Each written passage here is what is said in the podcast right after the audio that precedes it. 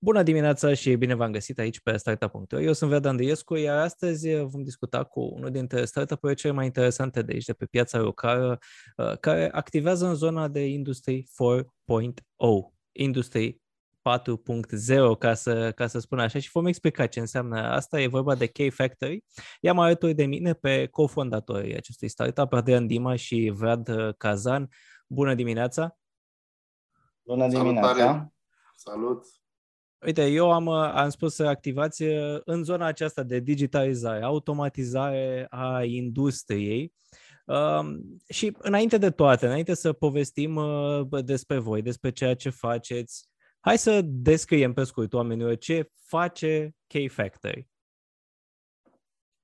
În primul rând, mulțumim, uh, Vlad, pentru invitație. Vorbim cu, cu plăcere despre Industry 4.0, ce face K-Factory, cum, uh, cum creștem de la o zi la alta ca un, uh, un startup. Practic, K-Factory este un, un startup, așa cum ai spus tu, de, de Industry 4.0.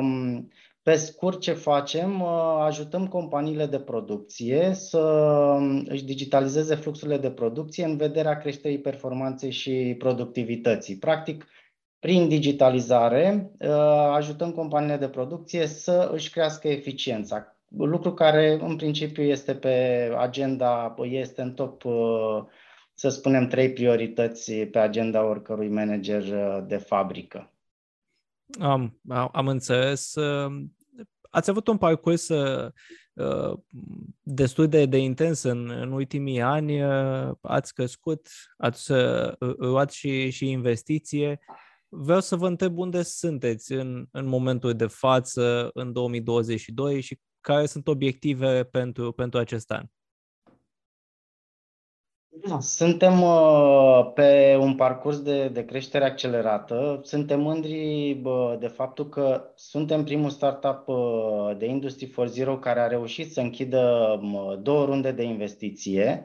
Am închis o rundă de investiție în 2020, în plină pandemie. A fost o rundă pre-seed și anul acesta, la început, uh, în februarie, am anunțat a doua rundă de investiție, reușind până acum să, uh, să uh, luăm o investiție în total de aproximativ 850.000 de euro.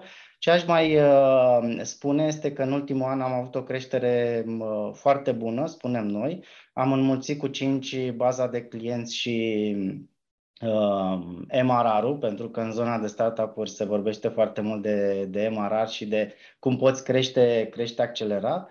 Și iar um, uh, în acea de-a doua rundă de investiții s-au alăturat uh, uh, primilor investitori din, din runda întâi, SIF Transilvania și Fortec Investment, două, o premieră, pentru că SIF Transilvania este primul fond de investiții tradițional, să spunem private equity, care intră în zona de startup-uri și noi suntem primul startup care a convins un, uh, un fond ca SIF Transilvania să, să investească în noi și doi Fortec uh, Investment, fiind lead investor, uh, are o importanță mare, evident, dar și mai mare are importanța faptului că sunt o firmă de software, înțeleg piața în care ne aflăm și au și un, o experiență în, în Germania cu preponderență, lucru care, care ne va ajuta. Deci, practic, astea sunt două lucruri importante de spus pentru runda 2. Evident, din partea Sparking Capital am obținut un follow-on, lucru care ne onorează, înseamnă că ce am făcut după prima rundă, ei fiind lead investor în prima rundă, ce am făcut a fost ok și au continuat să investească.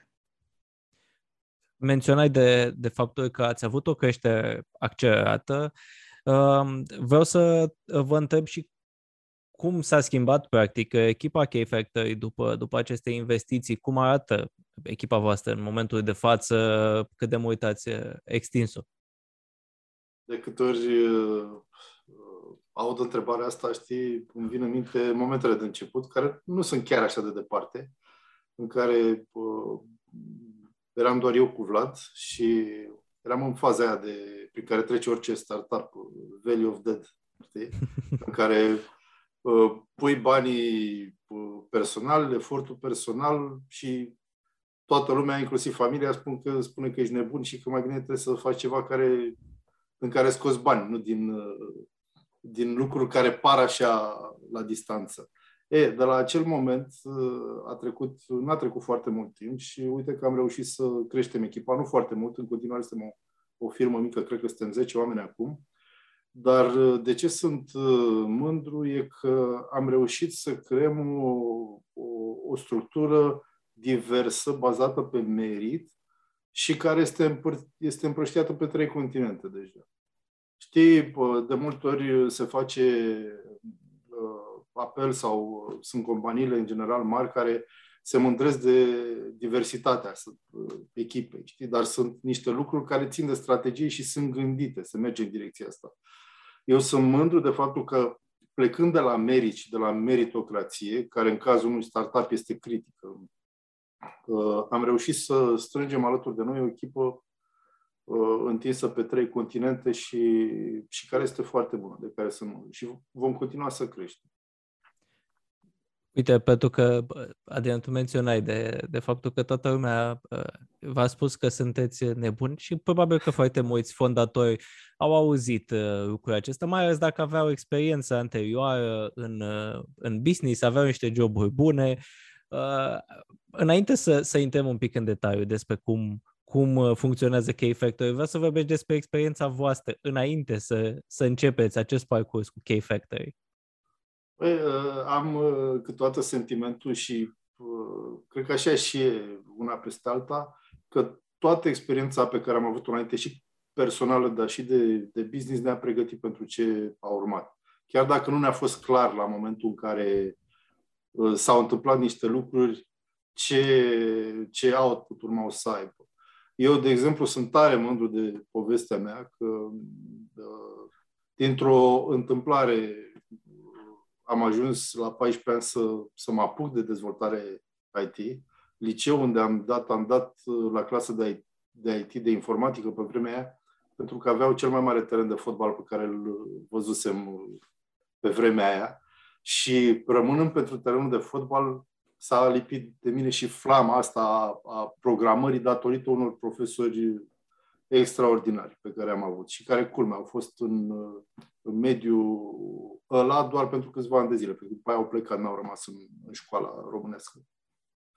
Apoi primul meu job pe bani a fost în producție și iarăși o experiență de care sunt mândru, pentru că practic am dezvoltat software pentru monitorizare și control de cuptoare industriale pentru cel mai mare producător român, și am implementat software-ul ăsta în zeci de fabrici românești. Am apucat, practic, imediat după ce am terminat facultatea și în anii în care uh, nu aveam niciun fel de, nu știu, să spun așa, obligații acasă, timp de patru ani și ceva am stat câte șapte, opt luni prin delegații, prin țară. Și am apucat să văd fabricile pe interior, să, să înțeleg ce se întâmplă chiar în shop floor. Exact lucrurile care uite, acum s-au întors.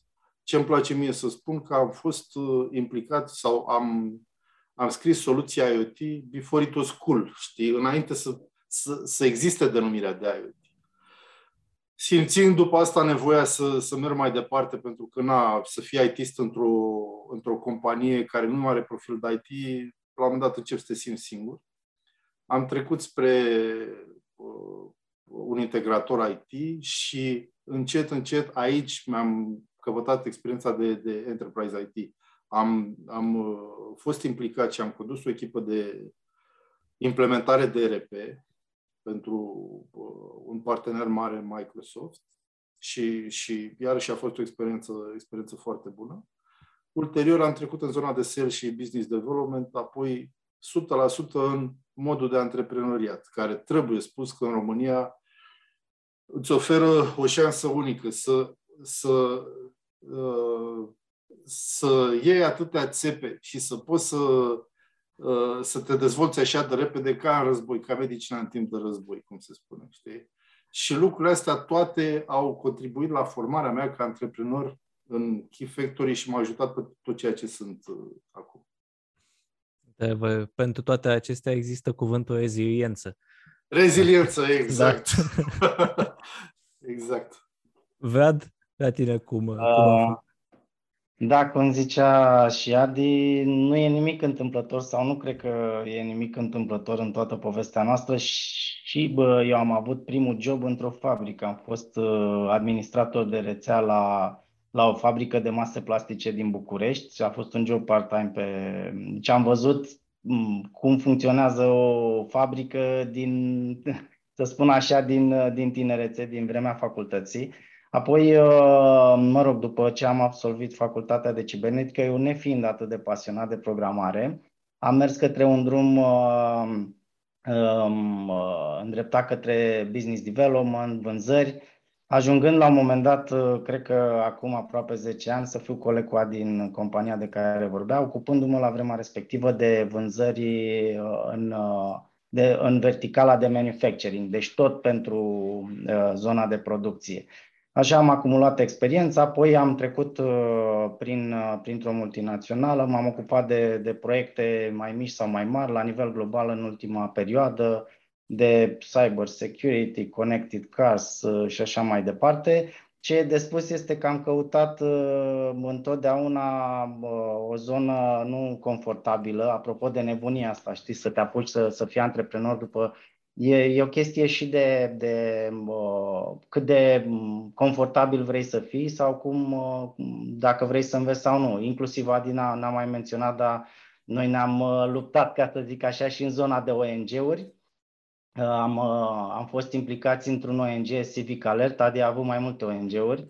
Deci, practic, am văzut cum se face, ONG-ul fiind oarecum un startup, dar maj- diferența majoră este că n-ai nicio resursă. Acolo nu ai bani, n-ai investitori, eventual niște donații sau niște oameni care te ajută ori voluntar. Și aici am avut o experiență foarte bună cu studenți, am, am avut studenți voluntari, am, am lucrat cu ei. Uh, și acum câțiva ani de zile Adi a venit cu ideea, uite, avem oportunitatea asta, hai să vedem cum putem să, să folosim tot ce am învățat uh, până acum, uh, bine evident, și să ocolim greșelile din, uh, din trecut. Și iată ne astăzi mm. cu efectorii. Uh... Uite, uh, pentru că povesteam așa uh, pe scurt uh, și ați spus și voi ceea ce, ceea ce faceți la K-Factory. Uh, și știu că se folosiți termenul de inginer virtual. Și hai să intrăm așa în fabrică. Am, am o fabrică, nu eu, dar să zicem că aș mhm. avea. Uh, nu știu la ce m-ați putea, la ce m-ați putea ajuta, pentru că nu mă pricep cu IT-ul, nu știu exact, am mai citit lucruri. Ce mi-aduce mie, ca uh, owner de, de fabrică, un inginer virtual creat de voi, uh, practic, o, o implementare de la K-Factory? O problemă pe care o au absolut toate companiile este că um, au adoptat în, în timp sisteme IT. Aici nu vorbesc doar de companii de producție. E clar că focusul nostru e producția, dar e o poveste care poate fi replicată peste tot. Um, faptul că o companie de producție, în cazul nostru, are nevoi și de obicei nevoile sunt complexe, procesele sunt complexe și, și multe într-o fabrică, vine și își, își, își acoperă nevoile cu câte un sistem. Nu știu, în zona de financiar contabilitate normal, o soluție de tip ERP, apoi uh, echipa de mentenanță are o problemă și băieții se descurcă și cu ceva, o soluție sau ceva scris intern pentru că se întâmplă, colegii din calitate la fel, E, și vine un moment în care dacă te dai în spate ca manager de fabrică și te uiți în jur, descoperi că numărul de ore pe care le petreci cu colegii dând vina unul pe altul sau încercând să afli ce s-a întâmplat într-un loc în, în, în, sau cu legat de o anumită problemă, devine din ce în ce mai greu de identificat. Și este un paradox, pentru că ai o groază de soluții IT, toată lumea spune că e digitalizată, dar în realitate problemele cresc. Mai mult, uh, sunt diversi producători uh, de echipamente industriale care uh, vin cu tot felul de soluții, IoT, dau tot felul de informații și ei nu fac decât să crească complexitatea înțelegerii problemelor pe care le ai. E, ăsta este avantajul nostru. Venim și din business și, în general, discuțiile cu clienții noștri nu sunt despre IT. sunt despre problemele lor și despre cum putem să-i ajutăm și păstrăm discuția la, la un nivel de business. Nu mergem în, în zona de tehnologie decât târziu și doar cu cei care sunt, sunt acolo. Noi ce le propunem? Le spunem, băi, vedeți că vă dăm un coleg al vostru, un coleg care, fie vorba între noi, devine din ce în ce mai greu de găsit, o problemă fantastică în 100% din companiile din toată lumea, în zona de producție, este că nu mai găsesc oameni calificați, specializați. Și mai mult, uh, venind și valul ăsta de digitalizare, oamenii trebuie să aibă și competențe digitale, din ce în ce mai greu de găsit. Iar generațiile tinere nu mai sunt atrase de lucru în fabrică, în gălăgie, în ulei, în praf, cu diverse pericole. Știi? E, și noi mesajul nostru ăsta e, vă aducem un coleg virtual, un coleg virtual care se conectează la sursele voastre de date, care înțelege ce aveți voi acolo în, în, în, în landscape-ul vostru, în peisajul vostru IT și apoi vă vine cu recomandări. Vă înțelege problemele și vine cu, cu recomandări. În ciuda faptului că de multe ori uh, lucrurile pot părea diferite în, în, în fabrici, în realitate procesele în proporție de 90% sunt asemănătoare. Sunt aceleași probleme repetitive și soluțiile sunt, sunt cam în aceeași zonă. Deci, practic, noi le oferim un coleg virtual care îi ajută să-și rezolve probleme, să-și înțeleagă mai bine nevoile la nivel de fabrică. Menționai de, de faptul că, într-un fel sau altul, problemele sunt cam aceleași și voiam să ajung la această tematică. Cât de, cât de personalizabile sunt soluțiile pe care le oferiți voi uh, și cât de mult trebuie să schimbați uh, și să le adaptați în funcție de specificul uh, fiecărui client uh, prospect. Noi suntem 100% o companie de produs. Asta înseamnă că nu facem servicii separate pentru un client sau altul și că tot feedback-ul pe care îl înglobăm de la clienți uh, îl înglobăm în produs sau dacă nu face sens pentru toți clienții, refuzăm să-l integrăm. Cu riscurile care pot decurge din refuzul ăsta. Deci, uh, cred că am găsit după, după niște ani de business și după uh, business pe care înțelegem foarte bine în fabrici, am reușit să găsim o cale de mijloc și am reușit să acoperim mare parte din, din fluxurile standard. Iar uh, clienții recunosc lucrul ăsta. Reușim să aducem într-o zonă de numitor comun care uh, este valabil în toate fabricile pe care le abordăm și cu produsul nostru. Deci, practic, nivelul de dezvoltare este zero pentru uh, clienți uh, noi, pentru ceva specific pentru client și, practic, prin configurări reușim să uh, configurăm produsul în așa fel încât uh, clienții să beneficieze de, de valoarea lui la maxim. Mai mult, prin abordarea asta, reușim să reducem foarte mult și timpul de deployment. Adică dacă doar configurăm și nu trebuie să mai dezvoltăm ceva, lucrurile se, se duc în zone de zile sau săptămâni.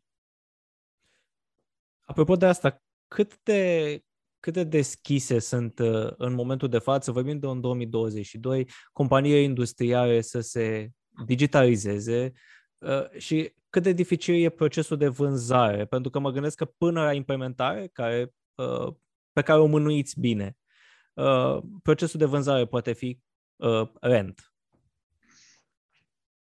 Da, legat de deschiderea companiilor de producție vis-a-vis de digitalizare și de transformarea digitală, pot spune că sunt din ce în ce mai deschise, cumva forțate și de, de ce se întâmplă în jurul nostru. Da, am avut o criză, o pandemie care bă, ne-a forțat cumva să trecem online. Dacă acum, și asta o spun de, de fiecare dată când am ocazia, acum 2-3 ani de zile nu puteam propune un meeting online unei fabrici, pentru că nu exista conceptul de um, online meeting. Um, fabricile, aș face o paranteză, uh, industria de producție uh, este una dintre cele mai nedigitalizate uh, industrii, asta conform studiilor și asta o vedem și noi în fiecare fabrică pe care, pe care o vizităm. Uh, Aici e o oportunitate pentru noi, pentru că este o piață foarte mare bă, în fața noastră. Doi, um, odată cu toate schimbările bă, din ultimul timp și toate crizele suprapuse de materie primă, energie, toată lumea a început să se uite la, la digitalizare foarte atent. Și fabricile, evident, se uită la digitalizare și sunt din ce în ce mai deschise. Este clar că, uh, exact cum a spus Adi mai devreme, uh, sunt soluții, uh, mulți sunt obișnuiți să cumpere soluții custom made. Vreau să vii să-mi dezvolți ce vreau eu. Uh, și atunci s-a, s-a născut o întreagă industrie de uh, custom development pentru fabrici. Fabricile sunt acum în postura de a avea multe uh, soluții in-house, uh, dezvoltate custom pe tehnologii vechi și așa mai departe. Asta iar este un moment bun pentru că se schimbă tehnologia de tip nou. Uh, vorbim de machine learning, de artificial intelligence, de, de IoT, lucruri care uh, vin să vin peste, peste tehnologia de tip vechi, da, modul standard de, de a face proiecte. Uh, și e clar că, că, oameni, că sunt, uh, există un interes uh, din ce în ce mai mare. Uh, există și o reticiență uh, legată de bugete, de exemplu. Da? Uh, până acum s-au investit și sunt cazuri destul de multe de proiecte uh, eșuate, să spun așa. Da? Am investit sute de mii sau milioane de euro. Fabricile um, după ce au trecut, sau orice companie, după ce a trecut printr-o, printr-un astfel de, de proiect care a eșuat, are oarecare reticență. Vorbim acum de bă, un lucru care nu mai e nou în industria IT, de cloud. Fabricile de-abia acum încep să înțeleagă beneficiile trecerii la cloud. Încercăm să explicăm că în cloud este mult mai secure decât, uh, uh, decât on-premise. Uh, se întâmplă niște lucruri legate de, în zona de cyber security, da? ransomware. Avem doi clienți care au trecut prin asta și soluția noastră a fost singura care a rămas în picioare pentru că nu era în infrastructura clientului care a fost afectată. Deci sunt, um, există, uh, sumarizând, există un interes din ce în ce mai mare, dar uh, procesul de vânzare încă e, uh, este, să spun așa, fragmentat de ce spuneam, reticență la nou, reticență la schimbare, reticență la lucru cu start, la a lucra cu startup-urile și asta încercăm să, uh, să explicăm. Uh, startup-urile sunt uh, dedicate inovației în, în orice domeniu, în domeniul în care activează și companiile ar trebui să fie mult mai deschise să lucreze cu startup-uri și să, să inițieze proiecte pilot, să, să fie mai deschise la inovație. Este un, un proces, să spun, ongoing și sunt convins că în câțiva ani de zile fabricile uh, vor avea un nivel de digitalizare mult mai avansat pentru că și, și aici viteza crește și de adopție și de uh, uh, și în zona de dezvoltare de noi tehnologii și inovații. Pentru că uh, menționai de acele proiecte pe care au făcut poate unele fabrici, care au costat foarte mult, care nu au avut rezultatele dorite. Și vreau să, să vă întreb cum, cum funcționează produsele K-Factory ca serviciile cloud obișnuite pe bază de abonament uh, pe care îl plătesc, e un one-time payment, cum, cum colaborați? Asta este un alt element de noutate în zona de bă, producție, să spunem. Venim cu, uh, cu un uh, software as a service. Da? Practic, uh, tot ce, tot ce livrăm, tot, tot serviciul uh, sau toată platforma K-Factory este uh, livrată către client ca serviciu. Avem uh, și aici Există bă, iar un, o discuție de CAPEX versus OPEX. În ultimul timp, zona de bă, investiții sau bugete pentru investiții s-a diminuat sau în anumite cazuri a dispărut complet. Deci ajută foarte mult să, să vii cu, cu, un astfel de, cu astfel de abordare. Pe de altă parte, Uh, trebuie explicat ce înseamnă cloud, ce înseamnă uh, pe bază de abonament. De ce este bine să, să contractezi un abonament, un, un serviciu, un software as a service, ca serviciu, uh, pentru că îți muți practic uh, riscurile. Da? Nu faci o investiție inițială foarte mare, iar după un an de zile vezi că proiectul nu funcționează sau sistemul pe care l-ai cumpărat uh, sau pe care l-ai implementat nu servește, nu te ajută în activitatea de, de zi cu zi și nu îți rezolvă problemele pe care tu ai crezut că, că le rezolvă atunci când l-ai contractat. Deci, practic, există um, un avantaj, un avantaj major din punctul nostru de vedere. Iar faptul că este în cloud, faptul că altcineva uh, uh, are grijă de infrastructură, are în, uh, în contract niște clauze foarte clare legate de, de disponibilitatea serviciului și așa mai departe, asta iar mută riscul de la tine din curte, să spun așa, uh, către furnizorul de, de soluție. Încă vedem fabrici care consideră că ar trebui să-și cumpere servere, că trebuie să-și, să-și și le pună într-un data room care evident nu este aliniat cu, uh, în unele cazuri, cu niciun best practice. Um, trebuie să angajeze oameni care să menteneze infrastructura respectivă și ajung la un, uh, uh, un, un cost foarte mare. Și aici cred că zona asta de software as a service în manufacturing va lua amploare. Se vorbește în afară de factory as a service sau utilaje, equipment as a service. Deci, practic, toate lucrurile o să fie închiriate la un moment dat într-o fabrică, de la uh, oameni, prin leasing de personal, echipamente, servicii IT, servicii de curățenie și așa mai departe. Deci, lucru care va schimba destul de mult uh, industria. Dar cum spuneam, este un proces de, de schimbare și se întâmplă uh, ușor, ușor. Hai să vorbim și despre, și despre partenerii voștri. Uh, care sunt uh, cei mai mari uh, clienți pentru K-Factor? Cei care pot fi menționați, bineînțeles. Și dacă puteți să dați așa, măcar un, un gust al modului în care folosesc tehnologia voastră și ce impact a avut pentru ei. Uh, aș menționa întâi industriile și apoi o să mă dau niște exemple de clienți care sunt de foarte mult timp cu noi și care au avut beneficii.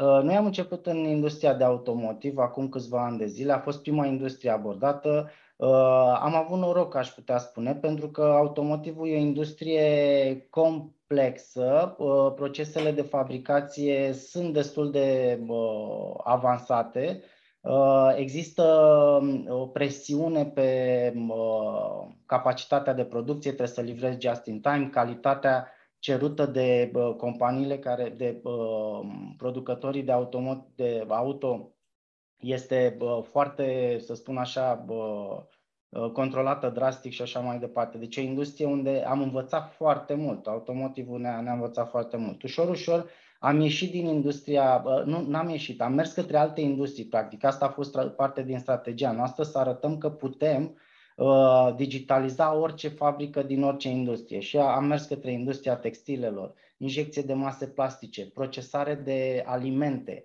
uh, băuturi alcoolice și, uh, și non-alcoolice, uh, lactate. Deci, practic, am, uh, am abordat uh, foarte multe industrie și am arătat că soluția noastră este retabilă la orice, orice companie de producție.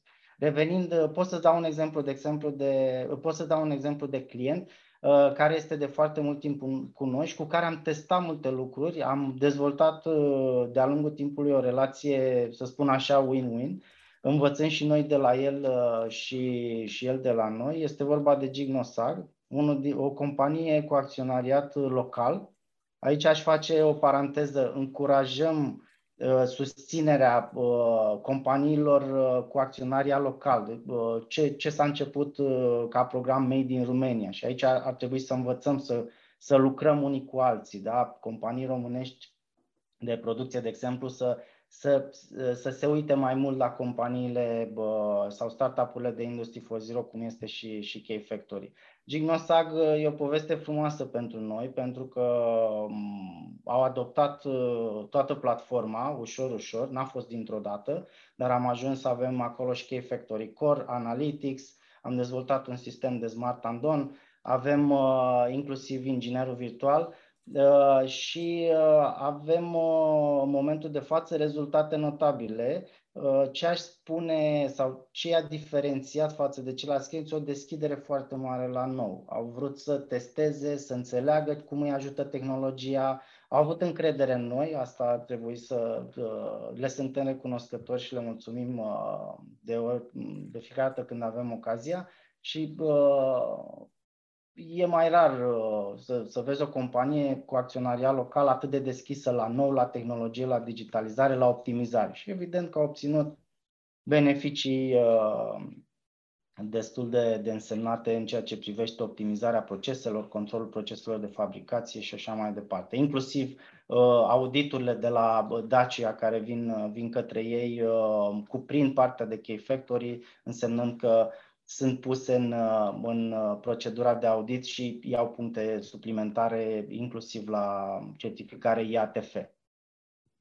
Cred că asta e, e un lucru important, cel pe care menționezi tu. Uh, evident că ne dorim ca uh, startup-urile să fie globale, să, să, uh, să lucreze pe mai multe piețe, asta vă doriți și voi. Dar dacă e o ocazie să, să, pentru companie de România să lucreze cu startup-uri locale, sigur ar trebui încurajat acest, acest lucru. Vreau să, apropo de, de modul în care ați Uh, în care lucrați și uh, modul în care se digitalizează astfel de um, uh, fabrici de producție. Cum se vede automatizarea aceasta în cifre?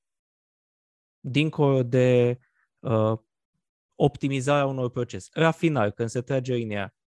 Ce ați observat voi? Acționăm pe două paliere. Unul este, depinde și de de obiectivul clientului. Una poate fi, și în general este, uh, creșterea performanței a productivității, deci practic vor să producă mai mult folosind aceleași resurse sau mai puțin. Do more is less, cum, cum spune americanul. Sau al, al doilea obiectiv poate fi reducerea consumului.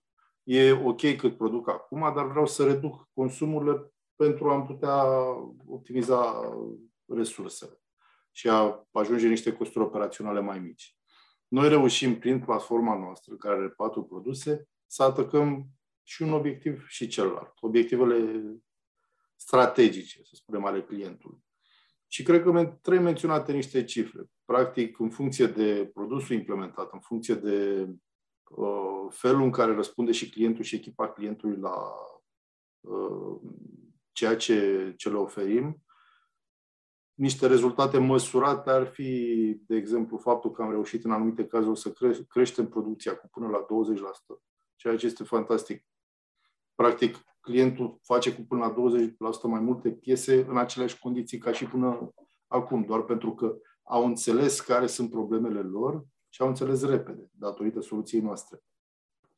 Uh, cu altă ocazie am văzut, uh, de exemplu, reducerea cu până la 100% a prelucrării manuale a datelor, ceea ce iarăși este o, o performanță. De ce? Eram, avem clienți care aveau până la trei oameni angajați full-time doar să colecteze date și să le compileze pe Excel. Gândește numai salariile lor și uh, ce înseamnă efortul ăsta, pentru că pe lângă faptul că ai, uh, ai, cu siguranță ai și niște erori de prelucrare, rapoartele astea erau gata peste două, trei săptămâni din momentul în care se, se întâmplau lucrurile. Deci deja erau, erau istorie, nu mai erau probleme operaționale curente, iar oamenii ăștia au putut fi puși în alte zone ale fabricii, să aducă valoare în altă, în altă zonă. Alte rezultate ar fi faptul că reușim să optimizăm sau să reducem timpul dedicat, nu știu, unor activități fără valoare adăugată pentru ingineri, pentru manageri, cu până la 50%. Asta înseamnă că odată ce venim cu niște uh, automatizări, cu niște concluzii către ei și, și le dăm informațiile uh, direct într-o, într-o formă facilă pentru ei, ei practic pot să, aloce, pot să aloce timpul câștigat în alte activități core pentru, pentru ei. Ar mai fi overall de menționat, pe ansamblu noi am reușit să, să scădem costurile operaționale ale fabricii, care sunt, sunt, uh, sunt foarte mari. Deci, din cifra de afaceri, în general, uh, uh, costurile operaționale sunt cam 15%. Dacă am reușit să, să, să, să scădem cu 1-2%, este, este imens. Gândește numai că cifrele de afaceri sunt zeci de milioane sau chiar sute de milioane în anumite, cazuri pentru companii. Deci suntem direct într-o zonă, suntem privilegiați cumva pentru că suntem într-o zonă direct productivă, iar rezultatele se văd imediat, din prima lună. Nu venim cu o soluție orizontală de tip ERP, care, pe lângă faptul că uh, implementarea în sine îți, uh, îți deranjează toată organizația, ai nevoie de resurse, de un proces de învă- învățare lung și peste vreun an, doi, tragi și te concluzii, vezi dacă te-a ajutat sau te-a încurcat. E, noi din prima lună, la noi e clar, se știe. Am ajutat și uite, astea sunt rezultate. Astea sunt, uh, sunt câteva cifre pe care uh, cei care ne urmăresc sau ne ascultă ar trebui să, să le rețină. Uh, vreau să mă întorc un pic uh, spre parcursul vostru în momentul de față.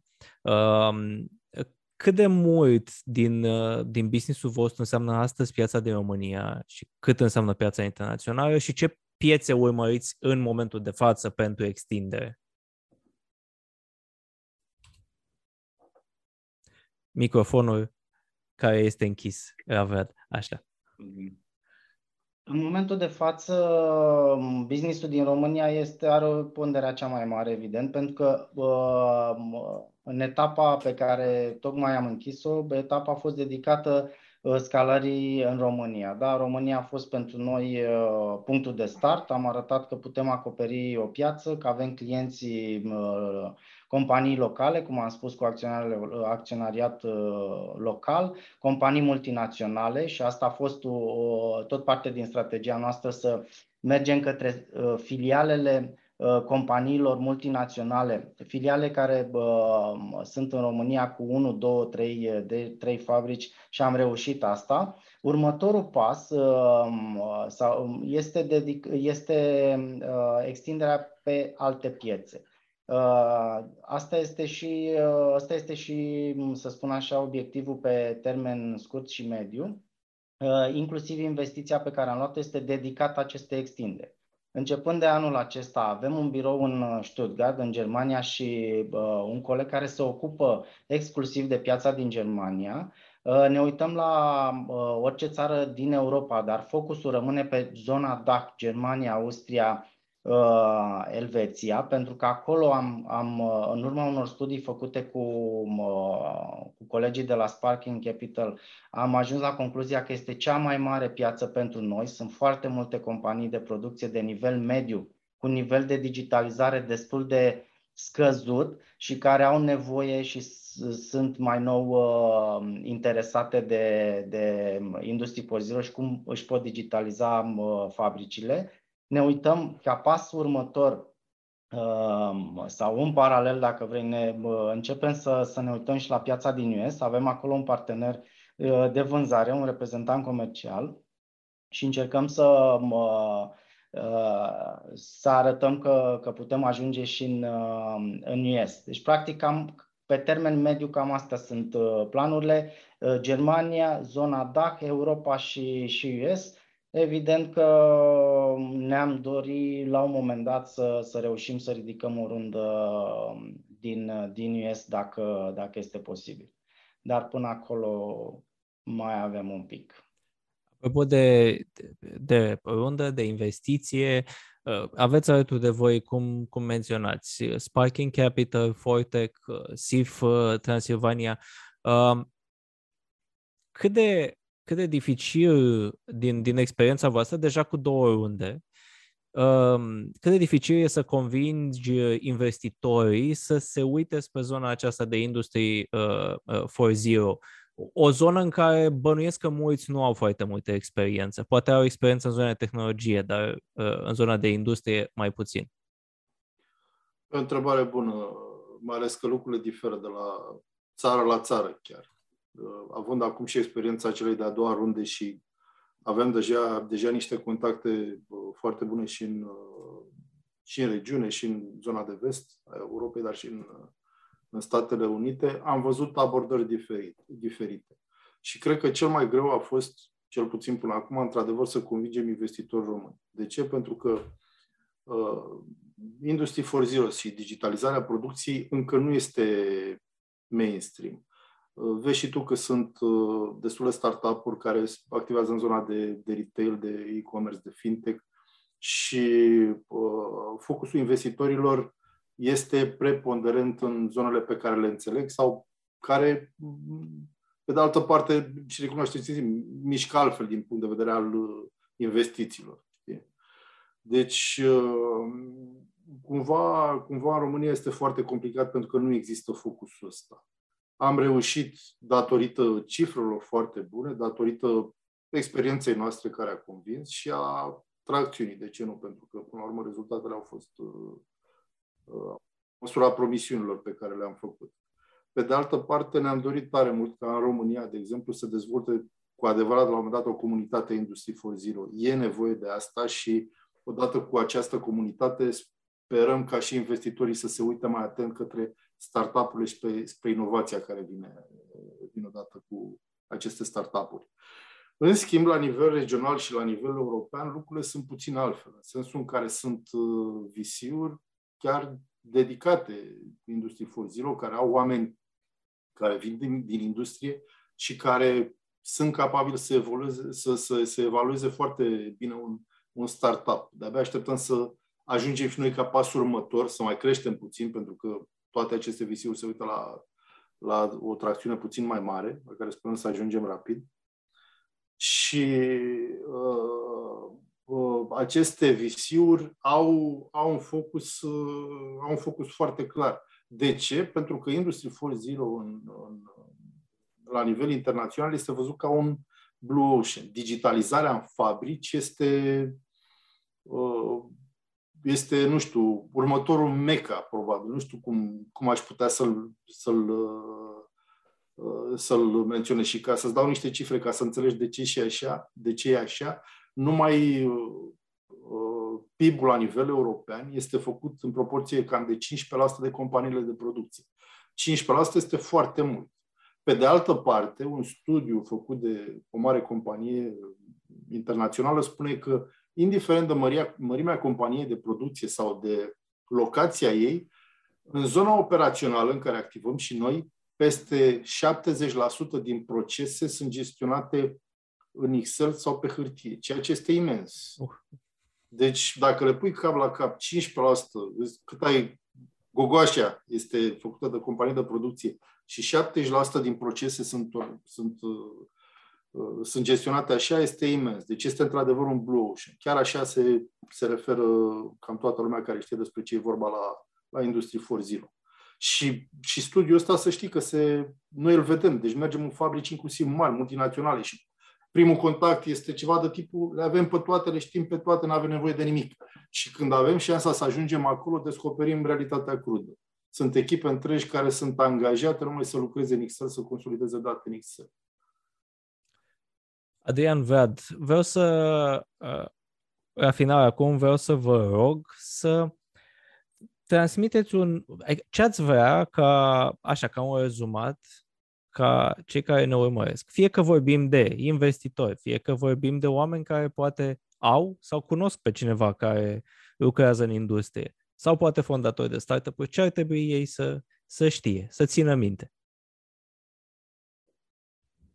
Păi, cum am spus și mai devreme, să, să rețină faptul că startup-urile generează inovație și accelerează, te pot ajuta să accelerezi adopția de inovație dacă ai o fabrică, să, să fie mai deschiși, să lucreze cu startup-uri, să înțeleagă care sunt avantajele și asta putem face o emisiune sau un interviu sau o, o discuție foarte largă despre care sunt avantajele uh, de a lucra cu un startup care ia bani de la investitori, creează inovație și îl dă către piață, dă inovația către piață pe banii investitorilor și pe efortul echipelor proprii și pe know-how. Aici este important de înțeles și să fie deschiși la, la nou, la tehnologie, să testeze, pentru că ăsta este viitorul. Cu cât amâni, și asta este o altă problemă foarte clar identificată, amânarea Uh, uh, adoptării sau transformării digitale îți va aduce întotdeauna uh, pierderi.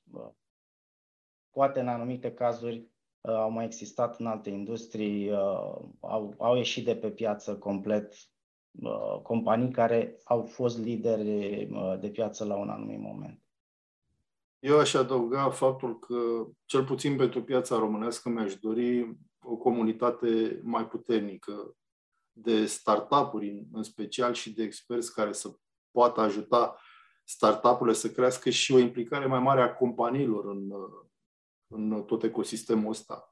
Pentru că, indiferent cât de frumoase sunt evenimentele și uh, articole care se scriu despre startup-uri fără implicarea clienților activă în, în toată povestea asta nu se va întâmpla nimic.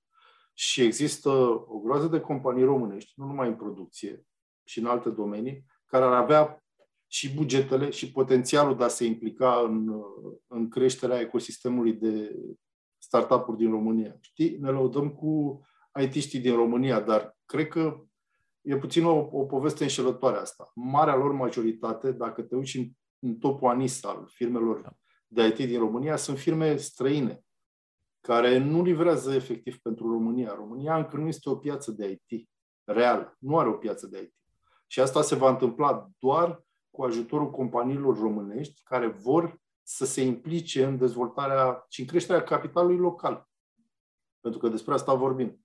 Companiile locale trebuie ajutate, startup-urile ca noi trebuie ajutate și de-abia după asta putem vorbi și de o piață de IT și de companii inovatoare, pentru că inovația noastră ajută inovația clienților noștri și îi ajută concret în, în acțiunile lor de piață extern. Mă uit la Polonia, de exemplu, care a devenit o putere economică regională. De ce? Pentru că se ajută între ei, au reușit să, să creeze un ecosistem puternic. Mi-aș dori tare mult să-l văd și la, la nivel local. Adrian, Vlad, vă mulțumesc tare mult pentru, pentru detalii și vă urez uh, mult succes. Să, să, să ne auzim uh, uh, și peste șase luni, peste 12 luni, să, să povestim uh, despre cum, cum ați uh, crescut și unele provocări să-și fi găsit și răspuns. Îți mulțumim tare mult! Vă mulțumesc și celor care, care ne-ați urmărit uh, și sper că i-ați ascultat pe, pe Adrian Dima și pe Vlad Kazan uh, și uh, dacă sunteți interesați, puteți pur și simplu să-i, să-i, să-i contactați pentru a afla mai multe. Fie că vorbim de investitori, fie că vorbim de startup-uri, fie că lucrați în, în industrie, vorba aceea, încercăm să, să creăm conexiune aici, așa că încercăm să nu ne, să nu ne batem gura degeaba. Eu am fost Vlad Andriescu, vă mulțumesc tare mult că ne-ați urmărit, o zi bună!